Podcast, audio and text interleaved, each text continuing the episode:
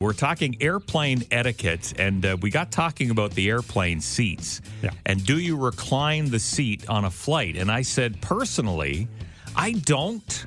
It's just because I, I don't know. I just feel bad that I'm inconveniencing the person behind me. And then if the person ahead of me does it, I I don't say anything. 'cause I'm I don't know. I don't. I'm that's not that guy. Yeah.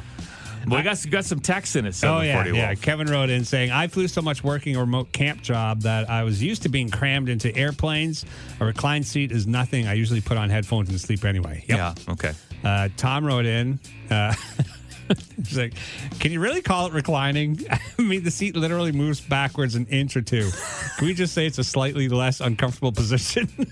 We got a call about uh, airplane seats and do you recline at 705 740 Wolf. don't think the seats should recline because they jam too many seats into the plane. Yeah, so that's it. That is an issue. Uh, That I I agree with you there. Their their seats are so close together. You, you Mm-hmm. already barely have leg room, and you have the Yeah, that's person right. Your reclining. knees are your knees are already touching the seat in front of you, and yeah, because they jam, they think, "Oh, we're gonna get an extra six inches on every every row, and we can throw in extra seats and make more money." Yeah. right, exactly. You and I need to travel together because we're on the same wavelength.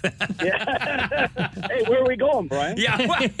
Well, well, um, Are, are we ta- are you are we taking Luke too, or we're just not telling him? no, because he'll recline a seat and ruin it. I'll sit in front of you and recline my seat.